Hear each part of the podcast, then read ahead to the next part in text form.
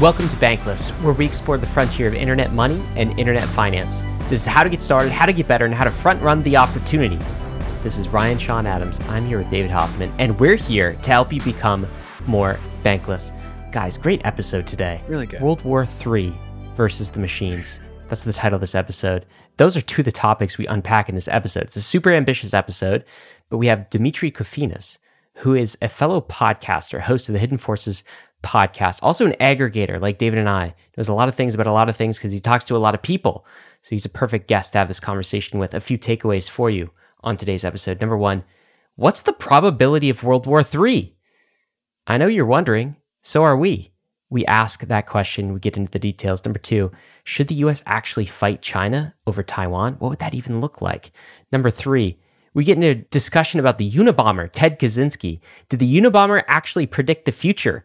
He had some prescient things to say about it, certainly. Number four, will the US survive the rise of the machines? A lot of conversation about AI, the machines, how they are taking over. Number five, the ultimate question, I think have we as a society lost the ability to solve hard problems? Or can we find it within ourselves to solve the hard problems that confront this decade and the, generation that we're in? David, really cool conversation. I think we just talked about a lot of things that were in our hearts, on our minds, with a fellow podcaster. Got into some heavy subjects, Yeah. but uh, Demetri is an individual who um, I think likes to think in the same way we do, which is like, if we got something heavy to talk about, let's just dive into it. Right. And it'll make us feel better about the subject when we can actually get into the gritty details and see if there's a way to solve it. Specifically with another podcaster, because uh, podcasters, maybe I'm just going to shill our own class type here.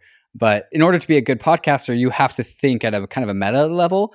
Because you know it takes people that can like zoom out very very broadly to talk about people like deep down at the protocol level, and then all the way zoom back out to the macro and talk about like social stuff. And so like Demetri does the same thing on his hidden forces. He goes and talks about the problems of ETF investing on the stock market and cross references that with like the social dynamics of the United States. And so there's podcasters do It's these, all related. It's all related, but it's like podcasters that are really the people like stitching these conversations together and zooming out so far broadly that they are actually able to link very distant parts about this world. And so I really wanted to do this episode with Demetri is like what happens when we get like a third another podcaster as a guest and like how meta can we get? And I really enjoyed the conversation that came out of it. And so the idea here was to ask some very basic questions that everyone kind of knows should be asked but doesn't really know how to ask or who to ask or even how to take seriously the question. The question like what is the probability of World War III? What is that stage? What would be the relevant like actors and players and hidden forces to name the name of his podcast that would play in this role? And we kind of let the conversation go from there. Of course, we talk about China and the United States and Taiwan, but it quickly zooms out and gets a little bit more meta to talk about the forces that are making some of these huge geopolitical forces collide with each other. Why are we on this collision course? What about today's society is making this reality happen? And what do we do about it? And it gets back down to the social layer of the domestic US politics, who we are as a people and who we are as a society really, really quickly. And I really just appreciated this episode with Demetri. Yeah, it's a really fun episode to do. And certainly, by the way, for Bankless subscribers, stick around after the show where David and I do the debrief. That is the episode after the episode. Got some thoughts. Some of my favorite conversations happen in the debrief Mm-hmm. where David and I just take a breath, digest, give our unfiltered raw thoughts right after the episode we just recorded. And if you want to become a Bankless Premium member, there's a link in the show notes to go do that so you can listen to the debrief today. Guys, we're going to get right to the conversation with Demetri. But before we do, we want to thank the sponsors that made this episode possible. The Layer 2 era is upon us. Ethereum's Layer 2 ecosystem is growing every day, and we need Layer 2 bridges to be fast and efficient in order to live a Layer 2 life. Across is the fastest, cheapest, and most secure cross chain bridge. With Across, you don't have to worry about high fees or long wait times. Assets are bridged and available for use almost instantaneously. Across's bridges are powered by UMA's optimistic oracle to securely transfer tokens between Layer 2s and Ethereum. Across its critical ecosystem infrastructure and across Across V2 has just launched. Their new version focuses on higher capital efficiency, layer 2 to layer 2 transfers, and a brand new chain with Polygon, all while prioritizing high security and low fees. You can be a part of Across's story by joining their Discord and using Across for all of your layer 2 transferring needs. So go to across.to to quickly and securely bridge your assets between Ethereum, Optimism, Polygon, Arbitrum, or Boba networks. Arbitrum is an Ethereum layer 2 scaling solution that is going to completely change how we use DeFi and NFTs. Some of the coolest new NFT collections have chosen Arbitrum as their home, while DeFi protocols continue to see increased liquidity and usage. You can now bridge straight into Arbitrum from more than 10 different exchanges, including Binance, FTX, Huobi, and Crypto.com. Once on Arbitrum, you'll enjoy fast transactions with cheap fees, allowing you to explore new frontiers of the crypto universe. New to Arbitrum, for a limited time, you can get Arbitrum NFTs designed by the famous artists Ratwell and Sugoi for joining the Arbitrum Odyssey. The Odyssey is an eight week long event where you complete on chain activities and receive a free NFT as a reward. Find out more by visiting the Discord at discord.gg slash Arbitrum. You can also bridge your assets to Arbitrum at bridge.arbitrum.io and access all of Arbitrum's apps at portal.arbitrum.one in order to experience DeFi and NFTs the way it was always meant to be fast, cheap, secure, and friction free. The Brave browser is the user-first browser for the Web3 internet, with over 60 million monthly active users. And inside the Brave browser, you'll find the Brave Wallet, the secure multi-chain crypto wallet built right into the browser. Web3 is freedom from big tech and Wall Street, more control and better privacy, but there's a weak point in Web3, your crypto wallet. And most crypto wallets are browser extensions, which can easily be spoofed. But the Brave wallet is different. No extensions are required, which gives Brave browser an extra level of security versus other wallets. Brave wallet is your secure passport for the possibilities of Web3 and supports multiple chains, including Ethereum and Solana. You can even buy crypto directly inside the wallet with Ramp. And of course, you can store, send, and swap your crypto assets, manage your NFTs, and connect to other wallets and DeFi apps. So whether you're new to crypto or you're a seasoned pro, it's time to ditch those risky extensions and it's time to switch to the Brave wallet. Download Brave at brave.com slash bankless and click the wallet icon to get started. Bankless Nation, we are super excited to introduce you once again to our friend Demetri Kofinas. He is the host of the Hidden Forces podcast. Hidden Forces is one of David and myself, one of our favorite podcasts out there. It's kind of like, you know, those uh, cities have sister cities in a different country. I feel very much like Hidden Forces is a sister podcast to the Bankless podcast. And Demetri has just a fantastic way of synthesizing a lot of different information across a lot of different subject matters. Today, we're talking about power, we're talking about geopolitics, its effect on macro. We're asking some big questions that have been in the back of my mind, in the back of David's mind, and I think probably listener, in the back of your mind as well. Some of these questions we're afraid to surface in other channels, but we're going to ask Demetri about them today. Demetri, welcome back to Bankless. How are you doing today? I'm doing great, guys. Thank you. Thank you, Ryan. Thank you, David, for having me on. Demetri, the name of your podcast is Hidden Forces.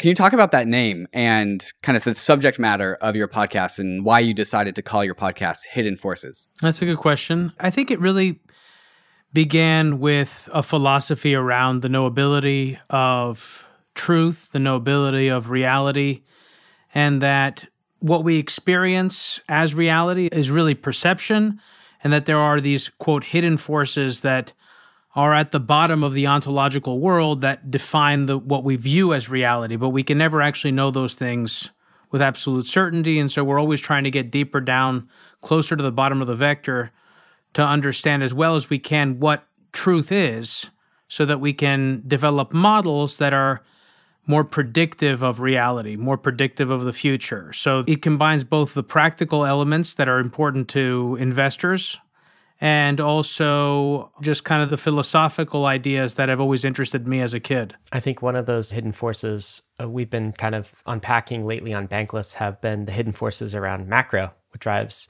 macro markets. And as we've been digging into kind of some of the macro experts, it has surfaced that one of the biggest hidden forces, I guess, behind macro as a hidden force in and of itself is geopolitics. I think we want to talk about that a little bit today. And I got to tell you, as we like, I guess we're two years into this crazy decade already, hmm. and it feels a lot different than the previous decade. And, you know, I think it feels a lot more uncertain, a lot more chaotic, and the potential for conflict seems to have escalated.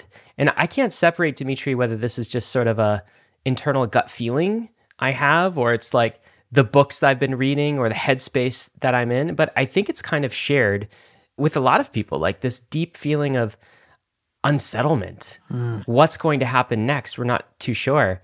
I want to ask you about the stage and kind of get this question top of mind because it feels like maybe we are headed closer towards some sort of a global conflict. Maybe we'll start there. Why do you think everyone feels this feeling of unsettlement, this feeling in the air like conflict could be in the future? Uh, it's a great question. I think a big part of all of this is that the world feels increasingly out of control. You know, I don't know how old you guys are, but the world I grew up in, I'm born in 1981. The world I grew up in, which was really the 1990s, all of that seemed settled.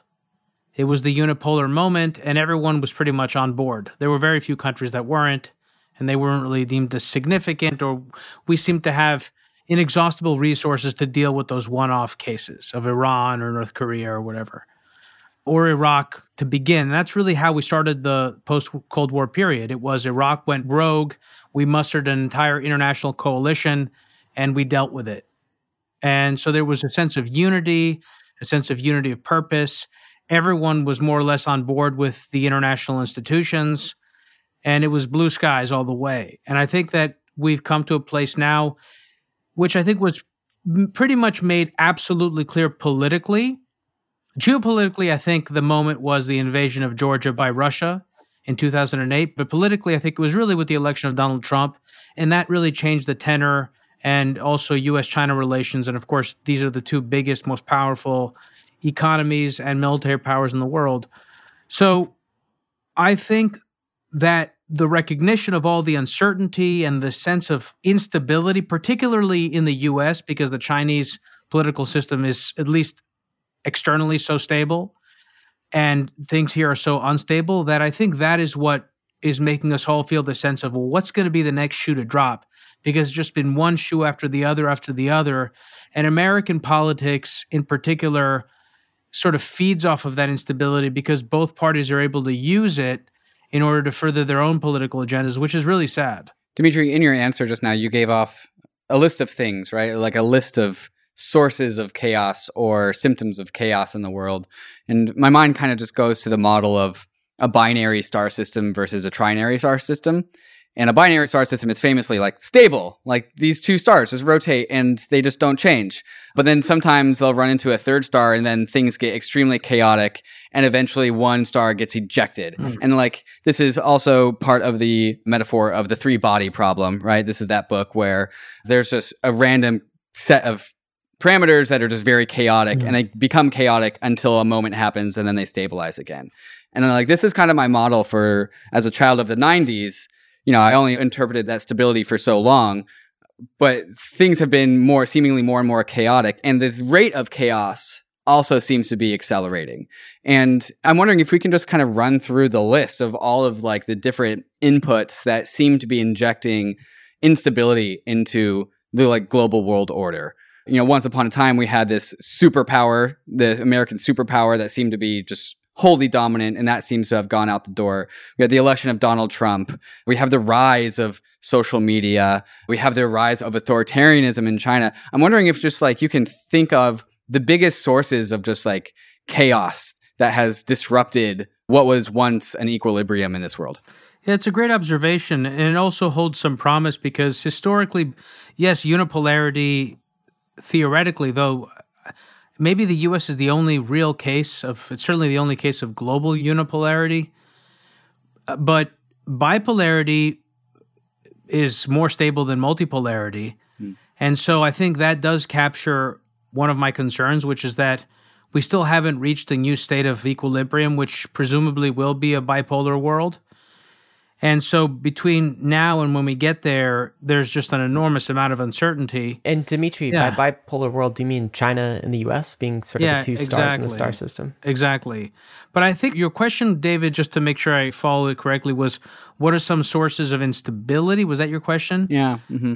Well, I think about this quite a bit in terms of like, I wanted to, you know, going back now a year, I wanted to do episodes focused on different either – potential conflict areas or frozen conflict areas. And I think those areas, whether it's Cyprus, whether it's Greece, Turkey, whether it's Kashmir, whether it's the 49th parallel, Um, Nagorno Karabakh, we saw that recently flare up. These areas become more unstable in the kind of world that we're talking about because they're like stress points. So I think there are clearly, and of course, Taiwan, it's not a frozen conflict, but it's a uniquely unstable equilibrium because China and the Chinese governing elites have been very clear about their sense of ownership over that and over Taiwan, and that it's a non negotiable issue, an existential issue for them.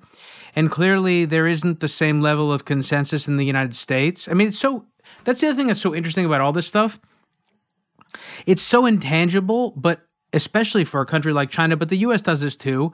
So much of what happens on the international stage is actually it's not the application of force, but it's the installation and cultivation of norms. And so for the Chinese, I think, uh, again, I'm not an expert on this, but I think it is clear to me that they put a premium on this kind of thing and they do cherish stability.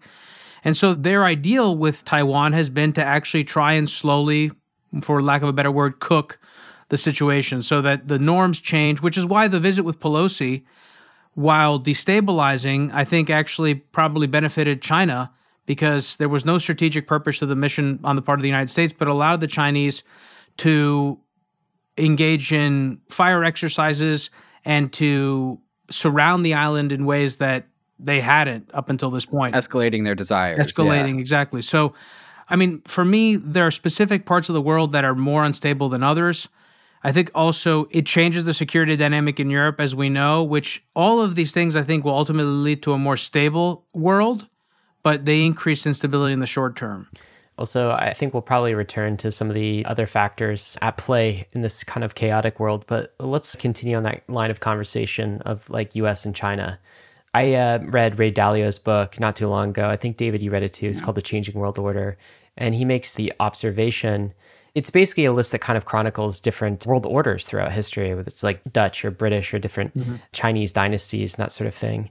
And uh, he talks about kind of the cycle of power. They hit their peak and then they they crescendo downward, and it's there's always a cycle, right? It's like none of these empires last forever. And he makes the observation in his book that the U.S. appears to be from a list of relative metrics on the decline relative to China on the incline. I don't know if you agree with that, mm. but if you take his thesis and you continue that forward, he also makes the observation that something like of the last six times a reigning power declined relative to a rising power, there was conflict between the rising power and the reigning power four out of the six times. So, four out of the six times. There have been some cases where that transition, that torch was handed off gracefully, you know, you might think of like kind of the torch being handed off from like the British Empire or something to the American Empire. Mm-hmm. Like that was post World War II. Uh, I don't know. I don't know what you consider that, but there wasn't war between the British and the Americans again. Mm. But this is the prospect, right? And so like you read books like this, and then you talk about kind of the what I would call maybe like a conflict of visions in the way the two societies are organized right now, which is, you know, America has its Republican democracy, sort of you know, a classically liberal values, at least, you know, it's best. It purports to have these things. And China is very clearly not that, much more top down control, authoritarian, you might say, totalitarian, others would say, you know, state surveillance, state kind of managing things. That's very important. And it appears culturally important to many members of the society too. So you take that backdrop and then you kind of think about the chaos of the decade and you're wondering yourself, is there going to be a World War III in my lifetime? Like, is that is that an actual threat now this decade? I'm gonna tell you, I wasn't thinking about that in the 90s when I was growing up, right? And maybe this is past the Cold War. I know like earlier generations were doing the duck and cover thing right, in their classrooms because of nuclear holocaust, Cold War stuff, Russia and the US. But it feels weird for our generation now, mm. as we've moved into adulthood, to be facing a similar prospect of, wow, is there the potential of a World War III? Do you think this is all like doom porn? Or do you think that this is a real concern that like we need to be cautious of? what do we do about this? Yeah, I think it's a real concern, obviously, that we need to be cautious of. When you were talking, I, I was thinking about the different interest groups that are involved in making policy and what those different interest groups want. And traditionally, corporations, multinationals, corporate America, et cetera, have wanted stability. And many corporations, many corporate leaders, founders, etc., supported Mussolini's Italy and Hitler's Germany. And a lot of those people support the Chinese Communist Party. They would rather just see a stable world. And also, a lot of these folks, a lot of these tech titans, for example, they don't necessarily again, if, when you're so well, the truth is that like for a lot of these guys, especially as the concentration of wealth has gotten tighter and tighter, what's in the best interest of the people that are in a position to make policy doesn't necessarily jive with what is in the best interest of ordinary people. And because we've gotten to this place in American society today where there's such an extreme distribution of wealth and income, the danger is that left unchecked, this kind of corporate power, for lack of a better word, and in cahoots with government just basically folds and either develops a system that is much more similar to the Chinese model and maybe we don't go into war or we have kind of just proxy wars that don't mean much or that we elect populist forces in the US elect a very braggadocious a kind of really a powerful populist figure and that that person leads the US into a destructive war. What we really want is we want, as a democratic liberal society, to become very clear on what's important to us and to actually craft policies that take moderate risks, but know kind of what hill we're willing to die on. So, like the issue of Taiwan is a good example because you have really smart people, of some of whom have been on the podcast before, like Elbridge Colby, who put forward very compelling cases for why the US should draw a line in the sand when it comes to Taiwan. Similarly, there are some other people who put forward compelling reasons for why, why we shouldn't, and why the U.S. shouldn't expect that it should be able to maintain some level of influence over Asia, regional influence. That, in other words, the Chinese, given this, their size and given their ambitions, should be expected to have regional hegemony over Asia. I don't know what the answer is there. And I don't even know if there is one quote right answer because I think the right answer also depends on what people are willing to do. And because of where we are politically in the United States, I've said this many times, I've said it to you guys too. I think the single biggest risk that we face and the biggest challenge that we face is not internationally, it's not international, it's domestic. We're in this period of time in our society, and the societies go through this, they go through these kind of cycles where we're in a process of undoing and remaking our own society and becoming clear on what's important, who we are. Identity is a big thing that's going on in our society today, and it's exacerbated by the technological forces, which are changing in many ways what it means to even be a human being. You know, I think people really are trying to understand what that means to live a human life in this world where we spend more and more of our time intermediated between screens and also where so much of our interaction is intermediated by technologies that steer us in any particular direction, interpret the data for us. And so we're really in this kind of fog of war. In addition to the larger, quote, World War III spectrum that we may be dealing with, we're also dealing with an information war, which I think is actually primary because it risks putting us in a really dangerous place. Because, again, understanding everything we just talked about with respect to politics and the uncertainty of American politics, if you're Chinese, or if you're Russian, you're looking out at America, it can look pretty scary. We're still the biggest dog in the kennel. You know, we have the largest military in the world, at least the most powerful military in the world. And we've fought many wars. We know how to fight. And America is a very militaristic society. So if we don't get our act together politically, America could itself be the biggest threat for global peace. Do you mean like America could actually be the bad guys? Like that could be a real threat vector. Yeah, dude, totally. Well, so oftentimes people act.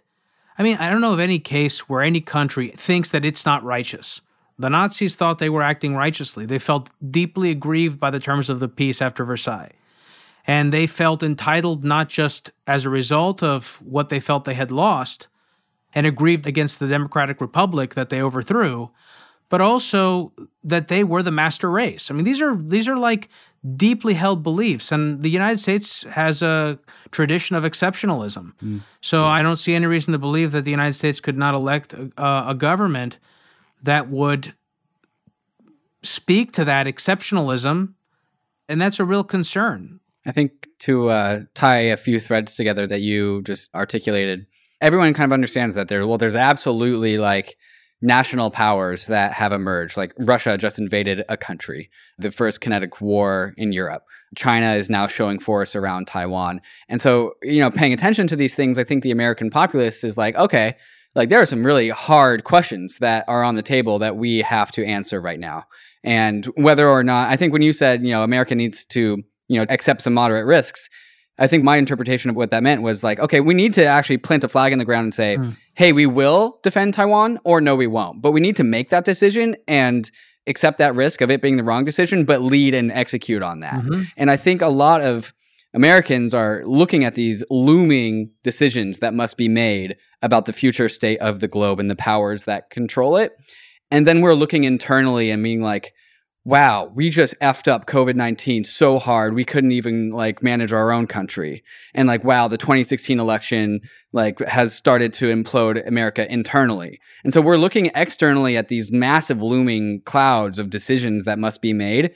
And we can't even like help ourselves and coordinate ourselves. And I think that's starting to trigger a lot of fear internally as like, okay, the next, if COVID 19 was worse than it actually was, it would have been disastrous. And so like throw one more like match into the pile. And I think a lot of Americans would say, like, yo, we couldn't deal with that. We couldn't do that. Is that a fair take? When you say we can't do that, we couldn't do that, we can't deal with like that. we can't coordinate around a solution yeah. and like look more than just like our own infighting and left versus right warfare and like all this tribalism that we've had. Yeah. So I think but that speaks to the fundamental breakdown of trust in society that we have a huge part of the population, possibly, I think likely more than half of the population, fundamentally distrusts American institutions. I don't mean has a healthy distrust. Mm-hmm.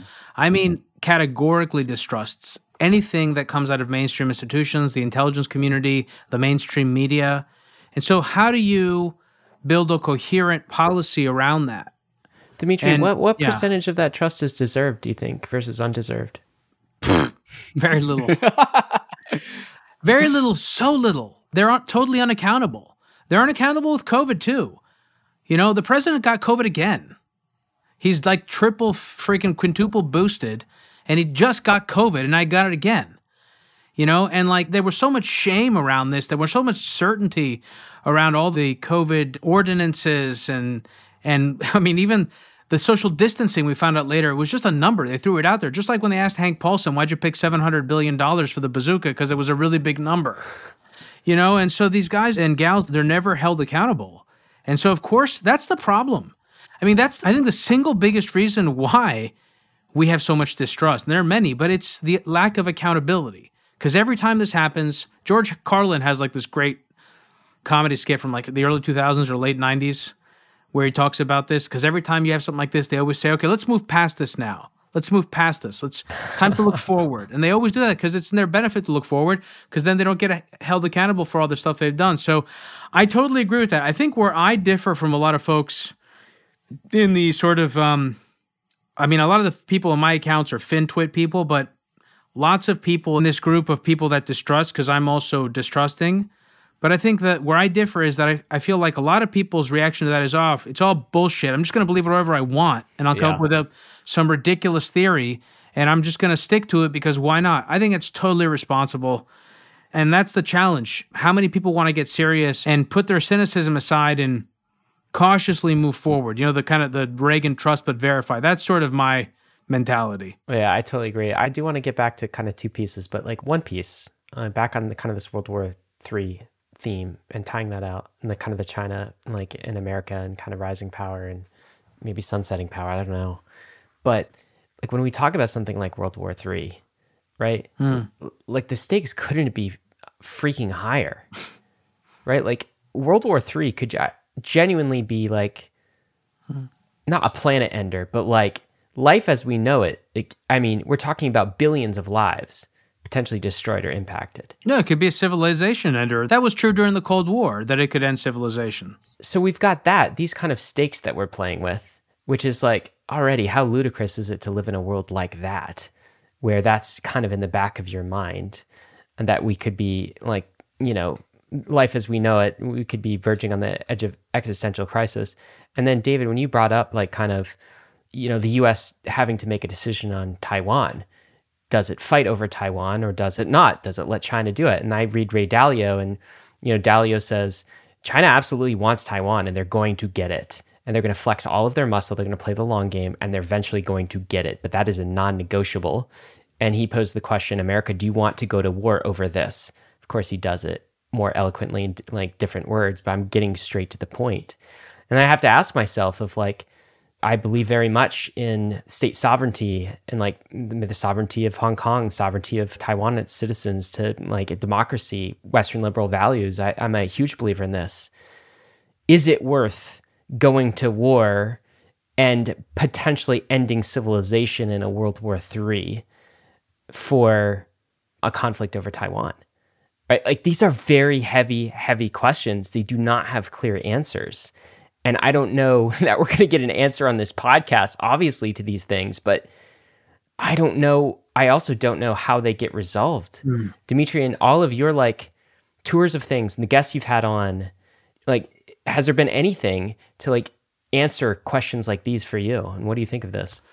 Yeah, well, let me see if I can try to respond to that. So clearly, it was worth the risk over Cuba for the United States. And I think the thing that is, I think, difficult to grapple with is one, we don't actually know what could happen. Given how the world is structured, ever since really the development of nuclear weapons and especially ballistic missiles, it's always possible to blow up the world. And so you're always dealing with that possibility. But at the same time, simply folding every time there's any kind of conflict doesn't actually solve the problem. One, because you could fold yourself into what? Becoming a subjugated state to another power. But even more likely, I mean, anyone that's ever been in a fight knows this. You know, if there's one party, that party gets pushed around enough. If it keeps submitting and keeps submitting, it itself may not know its threshold. And at some point, it just explodes and it shoots back in the other direction. In other words, it's in the best interest of both parties to find some kind of a stable equilibrium. And so I don't know the analyses that I've seen on this issue, and they are so tainted. Because, you know, I'm speaking to a, again, there's lots of people that deal with the issue of Taiwan. I haven't had a single expert who's actually Chinese and speaks Mandarin. Actually, some of them do speak Mandarin, but again, it's there's so much uncertainty around it. But I would have to err on the side of saying that the United States has to make it really, really hard for the Chinese to take Taiwan or to set new norms so that they actually control that territory.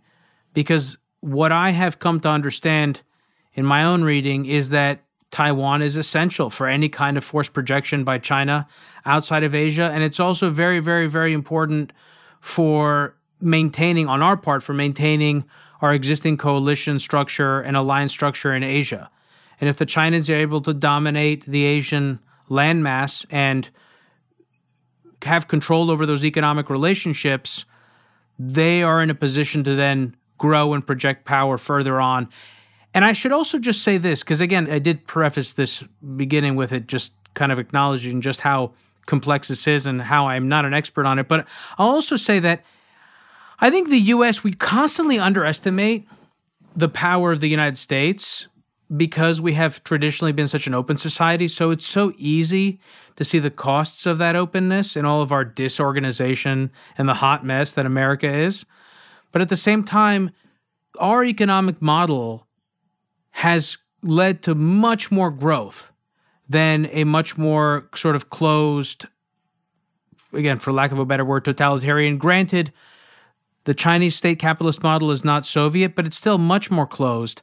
And it's not clear what kind of economic growth they would be able to have with other Asian economies with that kind of a growth model. So I don't know. There's a lot of uncertainty there, but if I had to put my foot on the scale, I would probably say that the US really needs to step it up and prioritize developing a long term strategic defense framework for Taiwan. And they need to do it urgently because, from what I understand and from the people I've spoken with, it's not at all clear that the United States would be able to win in a conflict putting aside whether or not it escalated to nuclear war. Oh, that's interesting. Yeah, can you get into that really quick? Is it a detour? Yeah, they. I mean, they do war games. That they do war games, and it and uh, the U.S. has lost some of those war games. So it's really not clear how prepared the U.S. is. The Chinese have built an entire, like the whole south of the country. They've built all these huge installations for missiles, for missile systems to attack Taiwan, and they would presumably be able to attack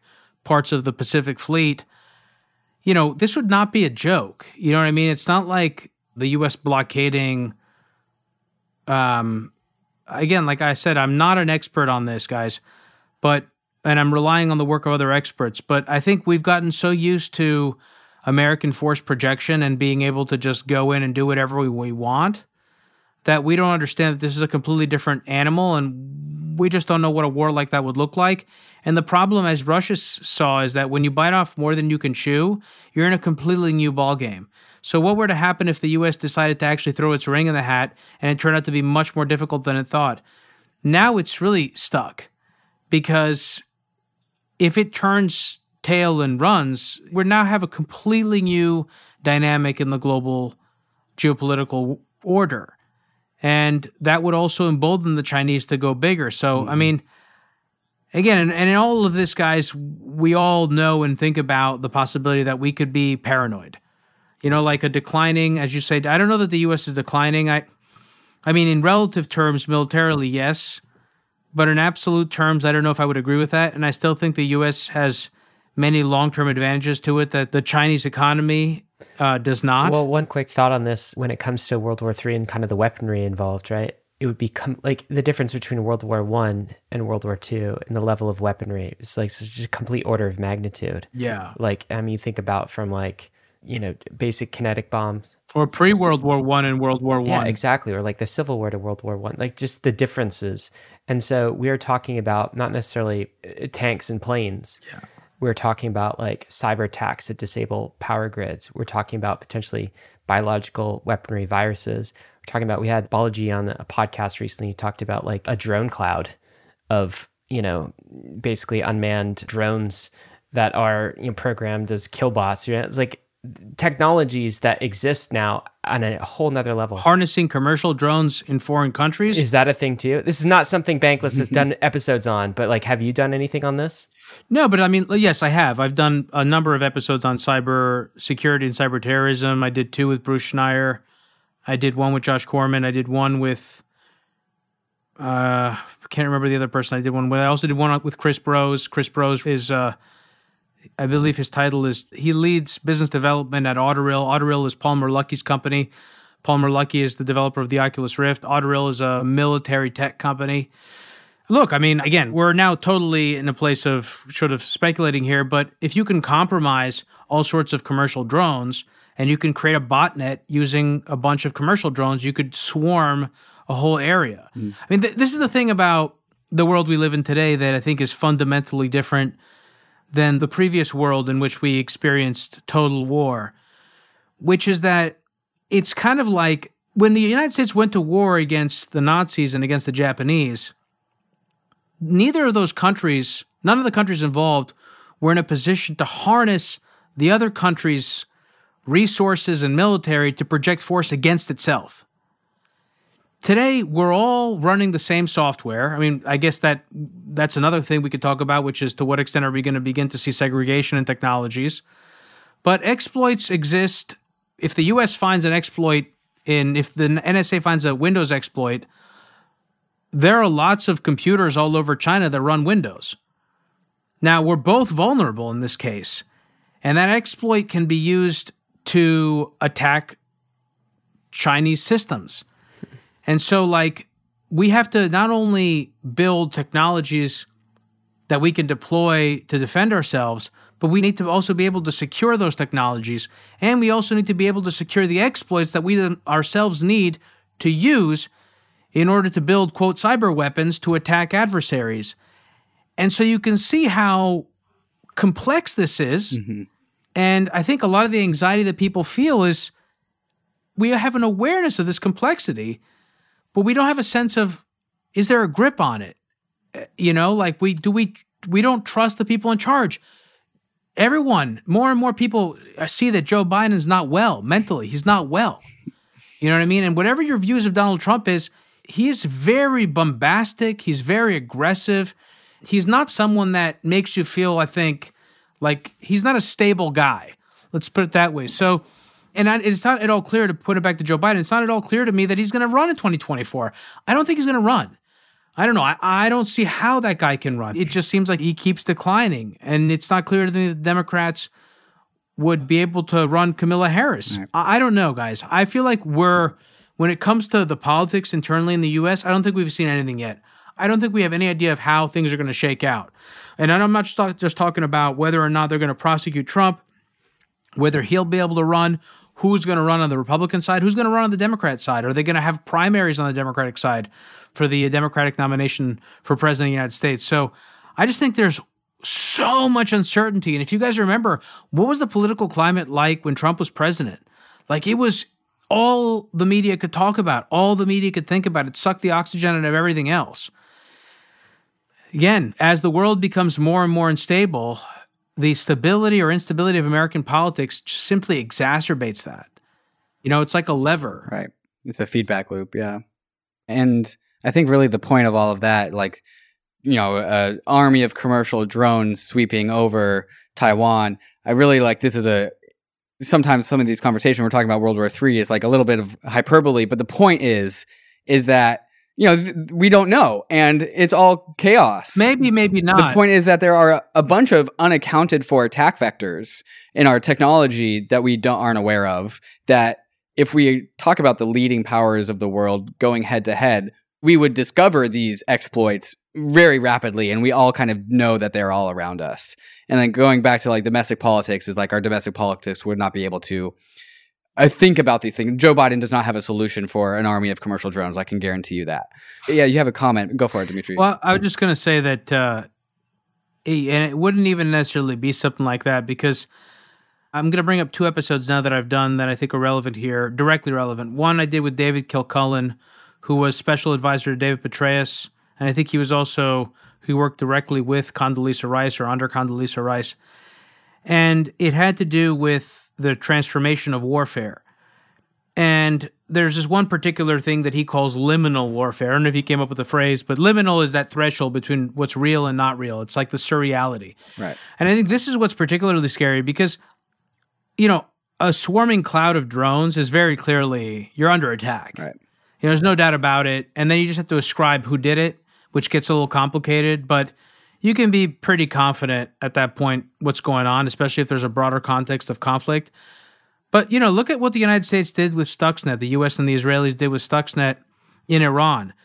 I think it was for years we were sabotaging their nuclear program, and they had no idea. They thought they were just making mistakes. The scientists were messing up, they were getting something wrong, the subterfuges were blowing up. They thought it was all on them. They had no idea that it was actually the US and Israel that were sabotaging their equipment. I think we're in a world now where people are much more attuned to that. And so the risk also is that you begin having attacks that are conducted that are sort of under the level of perception. And that creates a lot of paranoia. So now you end up having countries being thinking, maybe ascribing attacks and actions, foreign actions to things that aren't actually one of those things. And because, and this brings up another episode that I did, I've told you guys about this one, episode 28, where I also pulled a clip from one of my favorite movies ever, probably my favorite movie ever, or trilogy, The Matrix. And it was, I think it was the second Matrix movie. And Neo was down in the machine room with the Chancellor, or the whoever was the head of the High Council of Zion. And the counselor made the point that while we were trying to destroy all of these machines, while the, the resistance was trying to destroy the machines that were enslaving humanity, they were dependent on all sorts of machines to keep the city alive and to keep them alive and to fight their resistance.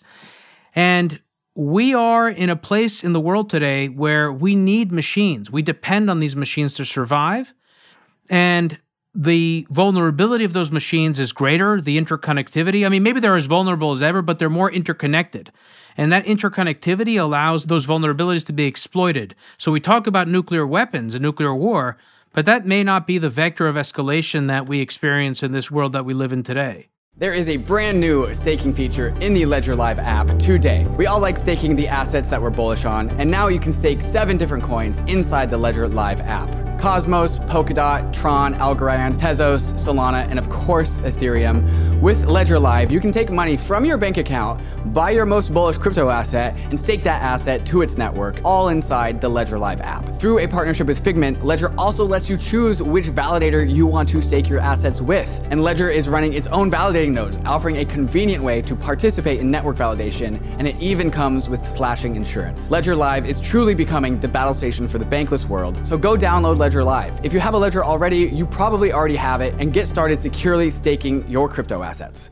MakerDAO is the OG DeFi protocol, the first DeFi protocol to ever exist, even before we called it DeFi. MakerDAO produces DAI, the industry's most battle tested and resilient stablecoin. Using Maker, you don't need to sell your collateral if you need liquidity. Instead, you can spin up a Maker vault and use your collateral to mint DAI directly. With Maker, the power to mint new money is in your hands. And there's something new in the MakerDAO ecosystem. Every time a new MakerDAO is opened, the owner can claim a POAP, which contributes funds to One Tree Planted, an organization with ongoing global reforestation efforts, creating a world where digital participation and the health of our environment can live side by side. Soon, Maker will be present on all chains and layer 2s, bringing the biggest and best DeFi credit facility to everywhere there is DeFi. So follow Maker on Twitter at MakerDAO and learn from the oldest and most resilient DAO in existence.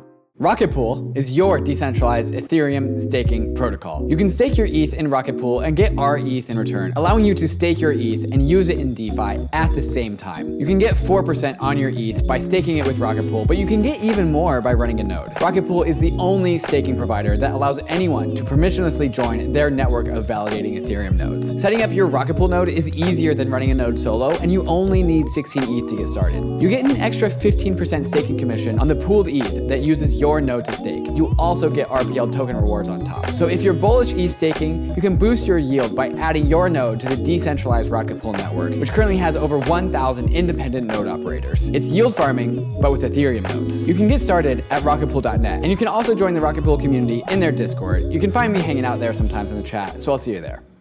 Demetri, I think that brings us to the second half of this podcast that we want to get to, which is the conversation of the machines. And after this, I'll kind of ask you about China's solution to this. But just leaning into some of the content that we've talked about prior to this that we know we wanted to cover, you gave us this article by uh, Bill Joy titled Why the Future Doesn't Need Us. And I just want to read a few excerpts that I've pulled out from this article that's following along with what you just said. So the expert starts. We are suggesting neither that the human race would voluntarily turn power over to the machines, nor that the machines would willfully seize power. What we do suggest is that the human race might easily permit itself to drift in a position of such dependence on the machines that it would have no practical choice but to accept all of the machine's decisions. As society and the problems that face it become more and more complex and the machines become more and more intelligent, people will let machines make more of their decisions for them simply because machine made decisions will result in better results than the man made ones. Eventually, a stage may be reached at which the decisions necessary to keep the system running will be so complex that the human beings will be incapable of making them intelligently.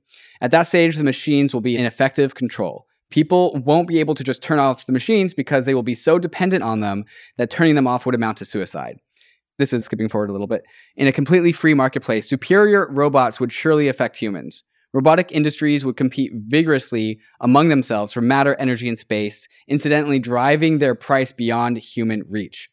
The price of obviously matter, energy, and space is what that alludes to. Unable to afford the necessities of life, biological humans would then be squeezed out of existence.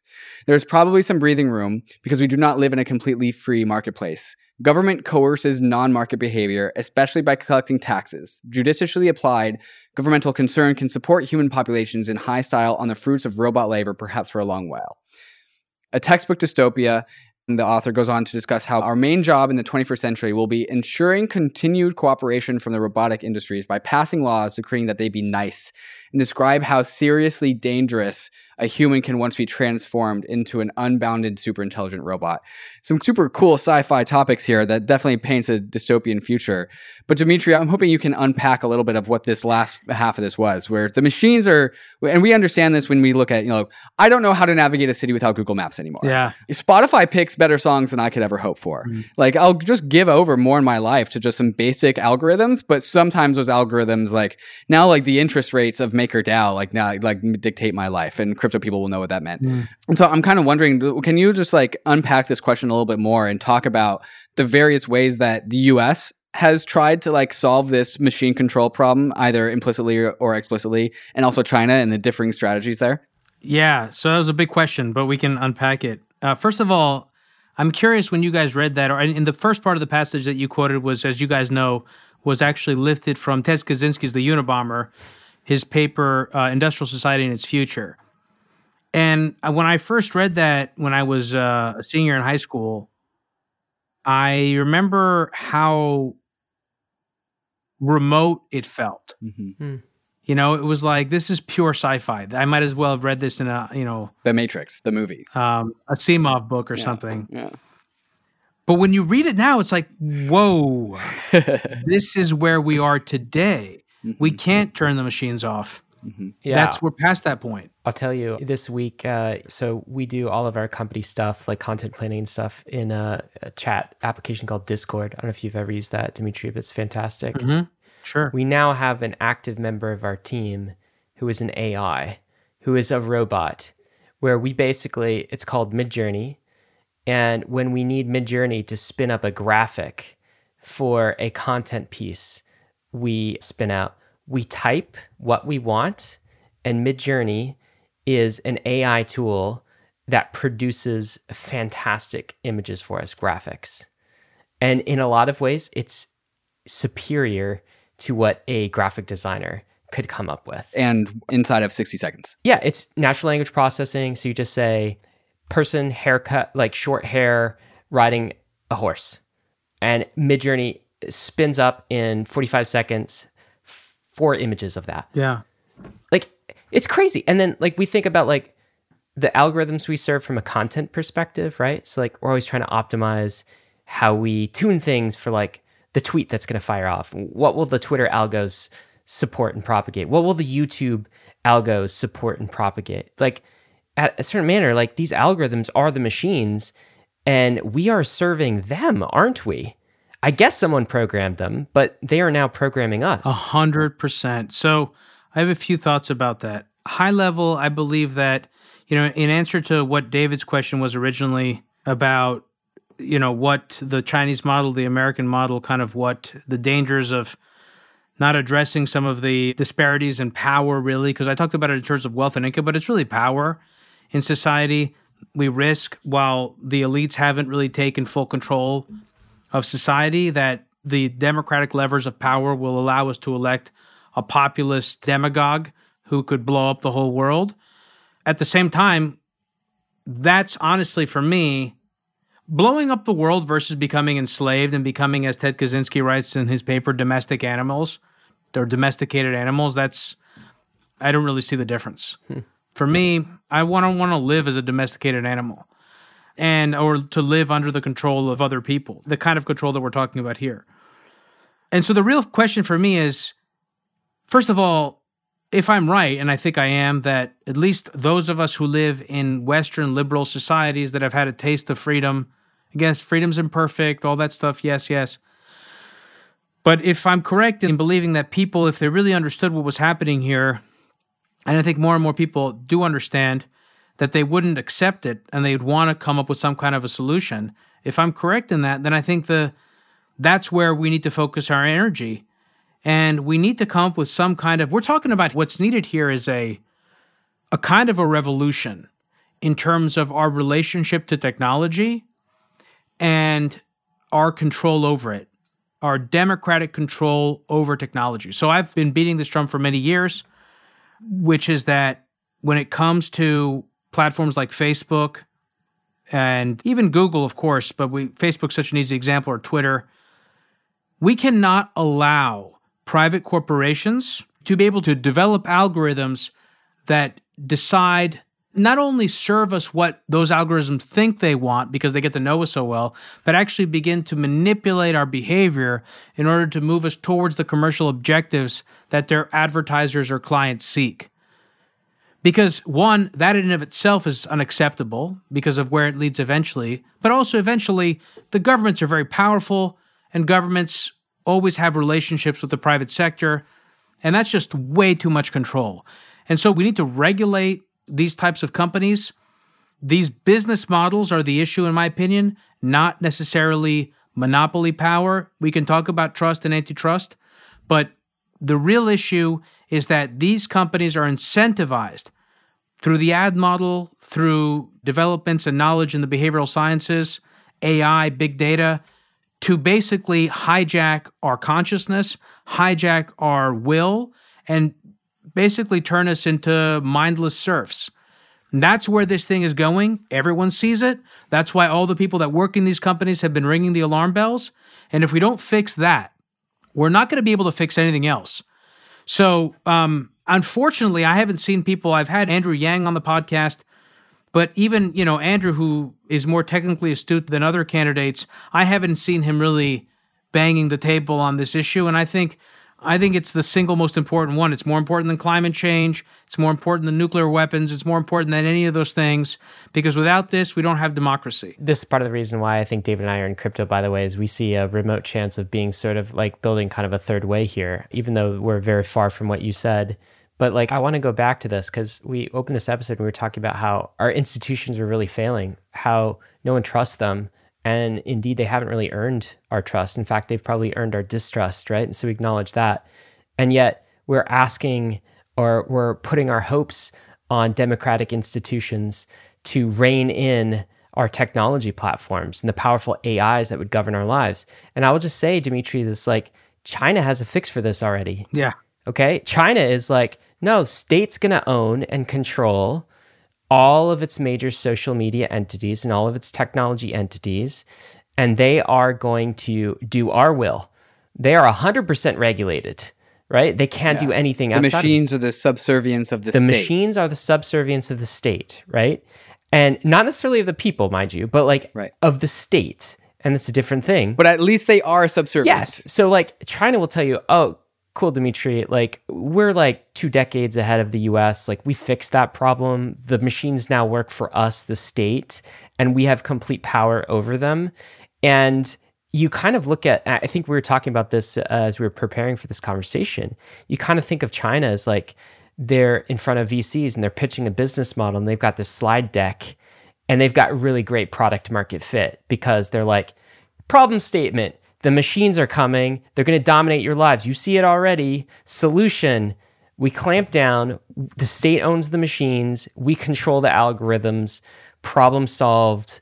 Our competitors, by the way, they're taking a different approach. They're taking this decentralized democratic approach and it, it results in it some sucks. it results in some half-assed authoritarianism as i've called like kind of the plan of the us right now which is like it doesn't really do anything well and so we're going to beat them out of existence Mm-hmm. that is the slide deck for china right now and i gotta say Yeah. seems a little compelling seems like they got some product market fit here what do you think about this Yeah, they're like the guys pitching the VCs on being like the Uber of totalitarianism. sure. And yes, and I think that that it makes sense why they're they're the initial customers that they're targeting are authoritarian countries that are threatened by America's foreign policy, which definitely tries to export democracy. And I think we've kind of been a little too. Um, I would agree that we kind of overdid it there. I never quite understood why we went so extreme on the Saudis. If we were going to be extreme against the Saudis, we should have been tougher on them after 9 11, given what has come out over the years from the 9 11 Commission. But yeah, I mean, I completely agree with that framing.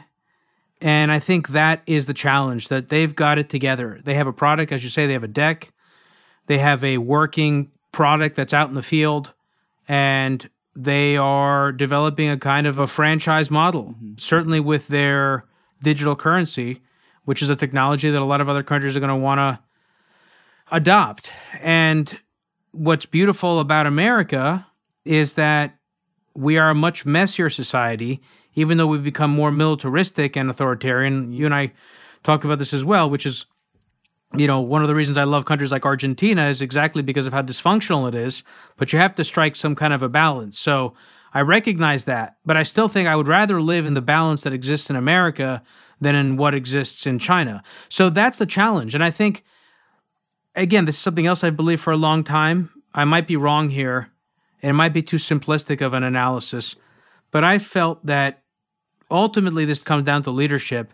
And yes, it's going to be a, my view, it's going to be a populist leader that's going to have to solve the problem. In other words, the same pathway through which the United States could become destabilized and flip into totalitarianism or some kind of crazy dictatorship and kind of blow up the planet.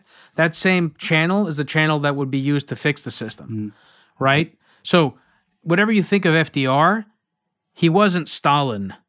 And so FDR, though, was an extremely powerful political figure. Lincoln was an extremely powerful political figure. And again, no matter what you think of Lincoln, ultimately it took that level of power in the executive to get through a very, very difficult period in American history. In that case, the Civil War. In the case of FDR, the Depression World War II. So I think that's where we are. And the question is, where are those leaders going to come from? Who is going to speak to a majority of Americans and that doesn't do it from a place of anger, divisiveness, who is willing to speak honestly. And that's where I think the Democrats and the Republicans are currently failing is they're not speaking honestly and there's a lot of anger and a lot of attacking and a lot of dividing by both parties. And I haven't seen a better alternative yet. And so that's what I'm hoping for, but I don't see it right now. I've alluded to this a number of times on Bankless before, and it's Nietzsche's God is dead statement. And the idea here is that Nietzsche realized that the global order was no longer coordinated by religion, mm. as in fear of God was not the thing that made people wake up every single day and go and harvest the fields and go get stuff done. Mm-hmm. It wasn't the force that was organizing the world because we had the Renaissance and, you know, people shed their religious, the dominant religious like organizing force in their lives. Mm. And then, you know, instead of just waltzing into this like enlightened society that was all about science, first we had chaos and then we had order. Like it's not you don't just hop from order to order, you go from order to chaos to order. Mm-hmm. And so, you know, when Nietzsche claimed God is dead, it was in the middle of the 1800s, I think, late 1800s, and claimed like all of a sudden like we need a new organizing rule set to organize by or else we're going to delve into chaos. Mm-hmm. And the next thing that happened was World War 1, World War 2, and then we found our order again.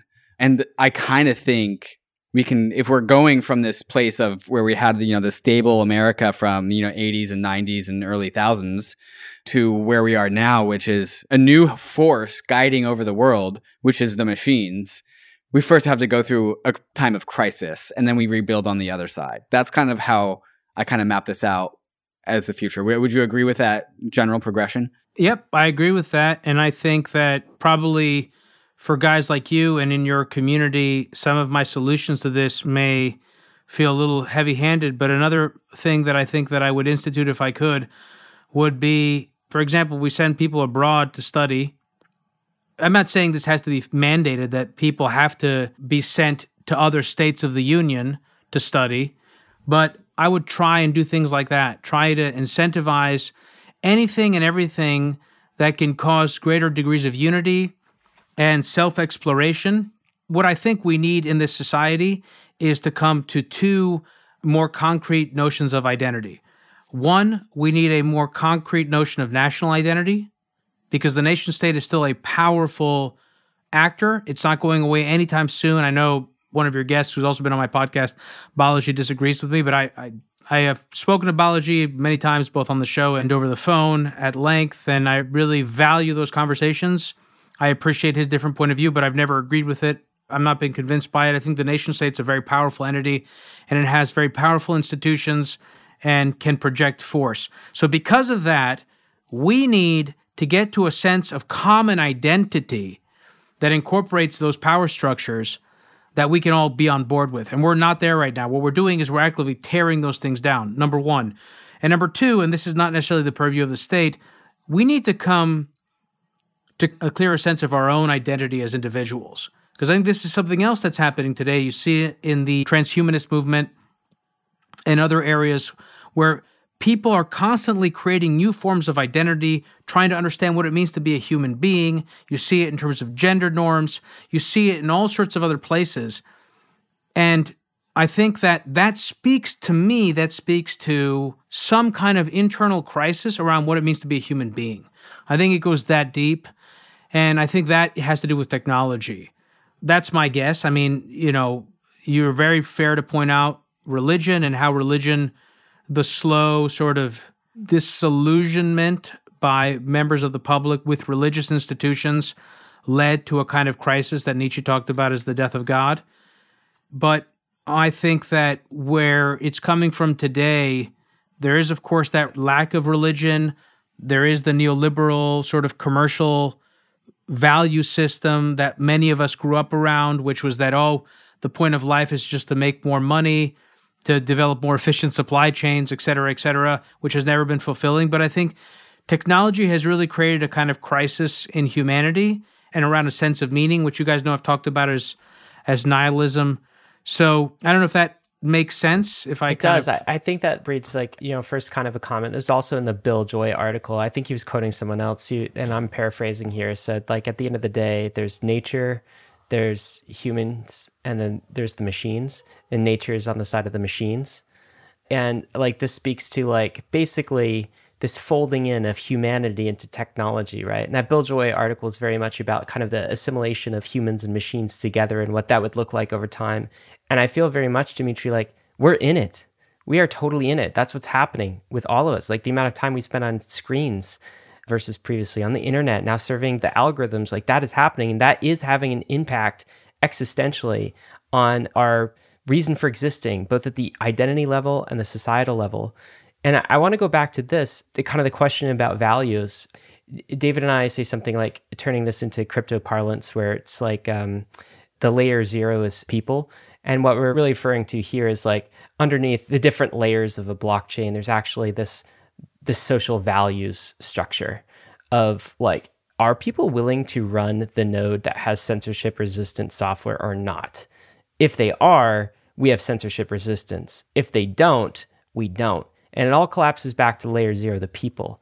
And I feel like um, getting back to the story of America, I don't know if the U.S. really knows what it values anymore. Mm. Like, I agree. I feel like there is this sense of what are our base principles mm. and things that I thought were base principles for society, like democracy and truth and the right for everyone to vote, or like just freedom of speech, right? It turns out that like if the person is red and you're blue, or if the person is blue and you're red, you don't necessarily subscribe to those base principles for the other tribe. And I feel like as Americans, maybe, and the US has sort of forgotten its core value set. What do you think about this? And like, is this something that is a precursor to, as David said, getting out of this chaotic era for the US and emerging with something that's free and open? And maybe there's some space for the nation state success on the other side of this chaos. But in order to get there, do we have to remember what our core values are? And like, what are those core values? Do we even know? A hundred percent, man. I couldn't agree more. So I want to say one thing before I address that specifically.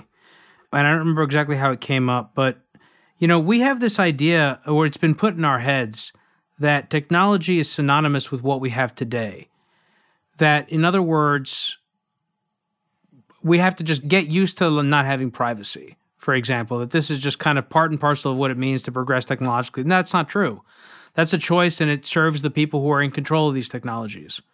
So, like when we were growing up, you know, the back Jetsons, Back to the Future, etc., even dystopian visions of the future, none of those involved a version of the future until the Matrix that I remember. I'm sure there might have been other ones where that dystopian future also involved technology as a source of disempowerment for the individual. Hmm. You know, because like in those other versions, people had technology. Start on the Star Wars movies, everyone's got you know these.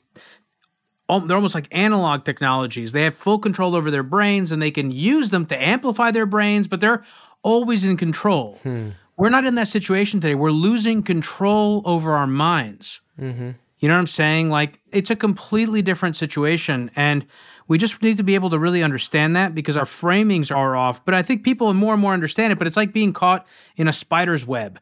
You know, eventually people might get it, but by then it's too late. And and I don't think it's too late. It's certainly not too late when it comes to social media. Though I, I do think it's too late to shut off the machines, as we were talking about before. But in terms of values, I totally agree. So let's go back to what you said about you know using an AI chatbot or a search bot to find pictures. I thought about this too. I thought about like if someone gave me an application that could write all of my headlines for my shows and all of the summary text, I would take that, I would do that in a second Same. because I- I don't enjoy doing that anyway. Okay. And then I just thought about more and more like, what would I be willing to do to offload? And then what would I actually not be unwilling to do? And then I realized that there was this point at which I may run out of things that don't bring me joy and that then I would want to focus on, you know, what I actually like doing. But there are many other things that I like doing that other people don't like doing. And machines might be able to do those things better. And so the game theory of that kind of a situation is that we all basically, there's no room for humanity. There's no room for a human life. I drive manual transmission cars. I love driving manual transmission. if you go to any car dealership, any of these new faster cars, they will tell you, hands down, do not get a manual transmission car. It does not perform as well. But this is just a good example because it's kind of, I really mean it in other areas. It brings me joy to drive a manual car. I don't need to go faster than everybody else. But if I'm competing for my livelihood, if I'm a professional driver, I'm not going to get a manual transmission car. And so I think that the problem becomes that in this world, we're all incentivized to outcompete one another. And so everyone wants an edge, and machines give you an edge. And in that context, we basically outcompete humanity out of the gene pool. Or we basically outcompete normal people, and what you eventually get is the other. There are two possibilities in Bill Joy's article. One is the example of the Matrix where machines take over, and the other one is the example where basically a set of elite controls all of these technologies, and they basically turn human beings. They either kill off the human race in order to, to save the planet or whatever. You can come up with all sorts of eco fascist ideas that actually seem to align very much with a lot of the orthodox we live in today. Or they turn them into, again, domesticated animals where people just get pacified on SSRIs. And, and we kind of have that. This is the kind of the crazy thing. I'm not trying to be a conspiracy theorist here. I'm not trying to be some kind of off the wall person. But I think most people would agree that there's something fundamentally wrong with the spiritual constitution of society. You know, like I brought up SSRIs and the prolific prescription of antidepressants and anti anxiety medication. Why are so many people feeling this way? Is it just because all of a sudden we discovered this? I don't believe that. I don't believe that. I think that people are getting over medicated. Mm-hmm. And when it comes to this particular area, I think it has to do with something else. Something's not right. I mean, people, I've done episodes on this as well. People get prescribed antidepressants all the time when they lose someone they love. Well, you- you're depressed not because something's wrong with you. It's not because you have a chemical imbalance, but because you're grieving. And in the past, people saw preachers or they saw their friend and they talked through it and they cried. And that was okay, you know, but it's not efficient today. If you're suffering, that's not efficient. You got to get through that. And I just think we've lost all of that mm-hmm. and we don't know how to talk to one another. And that that's a real crisis in our society and we have to address it. Because if we don't address that, we can't address anything else. And that's that's been my concern, the way we talk to one another, the lack of good faith in each other's conversation, the cynicism, the anger, that stuff needs to be addressed. And you can't expect Joe Biden or Joe Manchin or whoever other else or Nancy Pelosi. Don't expect all those people to solve your problem for you. Democracy is about taking responsibility for yourself. You can't just expect them to do it. If they're not going to hold themselves accountable, you have to hold them accountable. You have to hold yourselves accountable. And so, you know, as you can tell, I feel very strongly about that. And I, I think it's just one of those things where we have to grow up and we have to take responsibility and that also that begins by really trying to have constructive relationships with one another and having empathy and caring and um, yeah so i don't know if that yeah resonates. you opened up a door that i want to dive down actually and just to explain to listeners ssri is selective serotonin reuptake inhibitor. This is going back to my psychology days. Basically it allows for serotonin in your brain to be not reuptaked as in reuptake inhibitor which if you don't reuptake it it passes on to the neurons. Basically it's a way it's like to closing the dam and causing a buildup of chemicals on one side of the river Right. and dousing your neural receptors with that chemical. So it makes a single molecule of serotonin more effective, basically. And so to me, the way that you describe this triggered the book Brave New World by Aldous Huxley mm. and that drug Soma, where like this very docile populace would take this soma drug and they would just be happy and they would also would not do anything and they would be extremely unoffensive and they wouldn't cause any problems and so like you can also apply this to like alcoholism is on the rise like male suicide is at all-time highs like their consumption of carbohydrates is at all-time highs and our, our obesity is at all-time highs and so we have all of these like ways that the psyche of the West is manifesting in these very like maladaptive patterns. And it's because we are not exhibiting like very basic normal normative behaviors of just like you know hugging your mom and like talking about your emotions. And i live in an apartment with 24 other units. Don't know a single neighbor. Like haven't said hi to them yet. And so like there's all these behaviors mm-hmm. that are causing these like pent up psychological stress. And it's not from one particular source. Like everyone has their own everyone knows their own like deficiencies whether they don't go to the gym enough they don't get enough sunlight they don't like hug their mom enough they don't have enough social interaction enough but like the meta of like western and maybe also eastern society i don't know is that we're losing our humanity mm-hmm. and i'm wondering if this is running in parallel with the establishment of these machines. I'm wondering if that's the connection that you see. Is this back to the old meme of like we're either headed towards a Brave New World future or uh, a 1984 future? Yeah, perhaps. I mean, like it seems like this is what we're saying. Yeah, yeah more of a Brave New World future than a 1984 future. I mean, I totally agree. I think we are losing our humanity, and and many people are giving up their humanity. And I think that a lot of this is pretty simple. You know, people don't have a framework for thinking about who they are. Mm-hmm. You know, like I think the frameworks that they have in their heads are like some of those that we talked about. One is kind of like be a good consumer, be an entrepreneur, make a lot of money. I'm always amazed at how many people chase more and more money as though, I mean, one, I understand the chase, I understand the satisfaction of attainment. I understand and this is something that I think is also very important. It speaks to this point about AI and what is a human life worth if AI does everything, which is something that also Ted Kaczynski talks about in his paper, which is the power process. You get satisfaction from solving problems. You get satisfaction from doing things. A hole needs to be dug. Digging that hole, even though it takes time, energy, there's a sense of satisfaction that comes from having done that as opposed to just having paying someone to come do it right? If you have an infinite amount of money, which is the equivalent of a machine. Mm-hmm. So the frameworks that we have that tell us what life is about and what the point of life is about, and kind of those are many of the frameworks that the Europeans relied on increasingly as they sought to go into f- deeper and deeper amounts of integration. It's kind of like a lot of the stuff that comes out of the World Economic Forum. It's based around this sort of like greater living standards and you know more efficiency, but like that doesn't satisfy people that doesn't give people a sense of meaning in their lives. And and I think that is also from the political point of view, I think it's destabilizing mm-hmm. because I think people want something more, which incidentally it's why dictatorships always invest in sports and athleticism because that's not just a way to get the testosterone out of the male population, but it's also a way to actually give people a sense of accomplishment that they did something. Mm. People need that on a very visceral level and they also I think need a way to address the spiritual questions of life, which science cannot address. Mm-hmm. Demetri, one of the biggest reasons why I appreciate your podcast, it tends to be macroeconomics, finance related. You definitely also tap into some social conversations as well. But when I listen to you and what you very clearly get animated about, it goes back to what I think me and Ryan try and also emphasize in our podcast, which goes back to what Ryan was talking about with the layer zero, where the only stable society is built on top of a stable populace. Mm. And our structures, our democracies, or even the Chinese nation is ultimately built on the people that it governs over.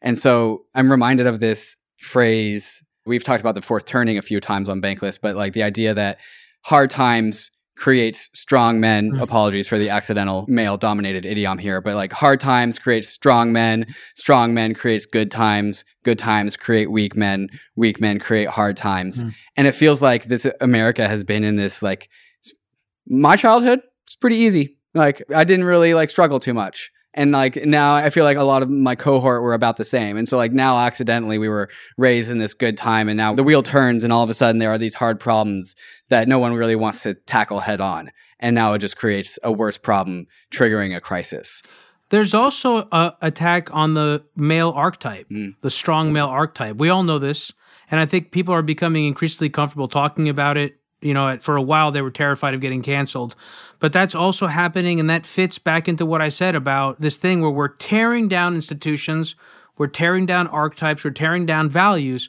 but they're not being replaced with anything. Mm. Nor are they being replaced with anything that people find compelling you know? And i think that's the thing that's very difficult because like this isn't necessarily an argument for a natural form of identity or a natural order. So many of the things that we view as natural are just conventional they've become practice over a very long time but they were adapted to particular environments you know so certain types of values don't work in an agrarian society mm-hmm. versus a migratory society, people that are moving hunter gatherers.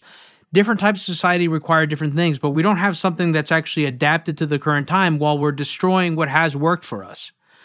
So I couldn't agree more. And by the way, that thing that you said about weak men, the Chinese and the Russians use that domestically in their propaganda to attack the United States. Mm.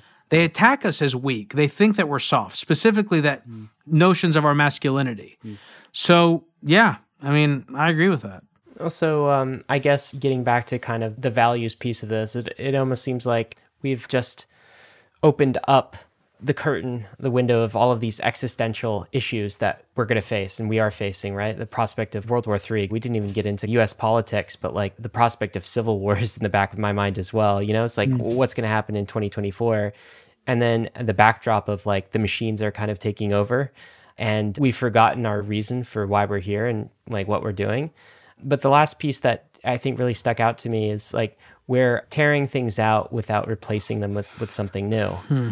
And I think that has been very crucial for our journey in crypto, which is we are trying to build new systems bottom up, like that are new. It's just like we've said from the beginning, it's not about like burn it down, it's about build it up. Because this is what I get so frustrated with, and you probably call it nihilism hmm. in Hidden Forces, and like, you know, so do we. But it's this apathy or it's just this like learned helplessness hmm. where we've got these institutions that are broken and like circumstances that we don't like and what do we do? Like nothing matters and as if we can't take control and build our future and build our way out. And so i feel like as we get to the end of the, the podcast you'd probably agree with us demetri that like the way forward is we have to build better systems right? Like the way we get out of this mess is actually inside of us all and collectively. And we do have power and we do have autonomy to change the future. And part of that is adopting systems that we want to promote. Part of that is adopting the values that we want to promote. Part of that is having conversations like this. I'm wondering, Demetri, if you have anything else actionable for us. Like, what should we do with the prospect of all of these existential issues and kind of like the 2020s and the 2030s and this entire century that we're going to have to live through? Do you have any advice for us or things that we should do? I don't know if I have advice, but you know, to your point about building better systems, I think it's always important to build better systems, but I also think our democracy, the systems that we broadly call democratic governance, actually are pretty intact. They can work. You know, so like we have the ability to use those systems to make really positive changes. Look, Donald Trump got elected president of the United States with zero political experience. Okay. Granted, he was a celebrity and he had the role in The Apprentice, and that gave him, you know, that created in people's minds a, again, a template, a framework that they could understand. They could see him as becoming president, they could see him as a leader. But I firmly believe that we have the ability to elect somebody who is less divisive, who isn't a compromised hack, and especially because of social media, because of I guess the how quickly you can scale a message in society today. I, I think it's easier than ever to elect a candidate on a populist wave that can actually reach a broader part of the population that can address some of these things.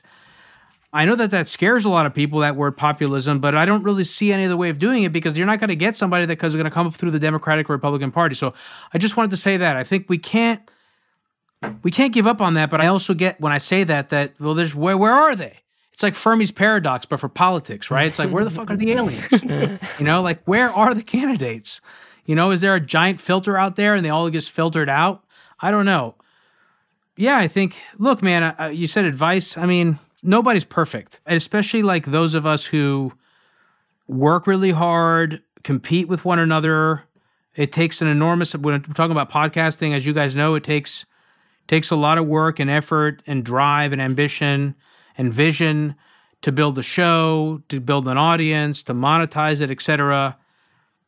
But we all, I think, need to, where we can, try and devote more of ourselves towards a greater cause, whatever that is. I mean, for me, the way I do it is I try genuinely to use my podcast to help move positive conversations forward.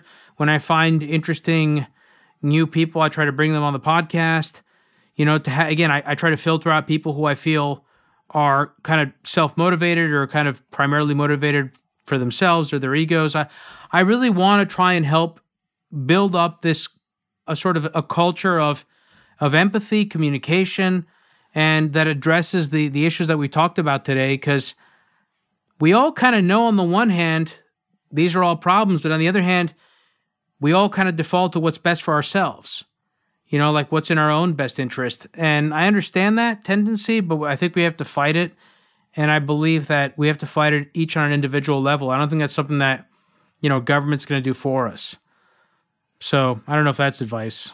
Demetri, as we all move forward in the next few years, what would be the things that you would look for to happen on the global stage or in the domestic stage? And you could look at that thing that happened and be like, okay, we're on a good path. That was a good thing. Or like perhaps in also in the opposite direction. Like what are the signals that you're looking for that we are improving and what signals are out there that we're actually continuing to break apart.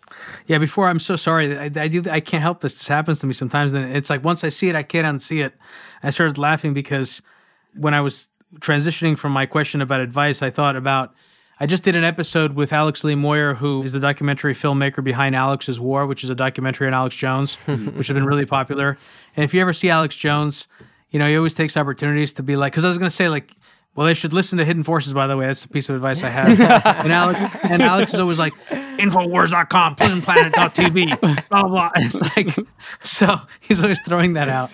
So, yeah. Um, what kind of signals would I see to make me think that things are getting better? Or worse. Well, first of all, we have seen some things. People like Tristan Harris. Hmm. You know, Tristan Harris really did a lot, has done a lot of work to kind of raise people's awareness He's spoken intelligently about the kind of issues of surveillance capitalism that we talked about before.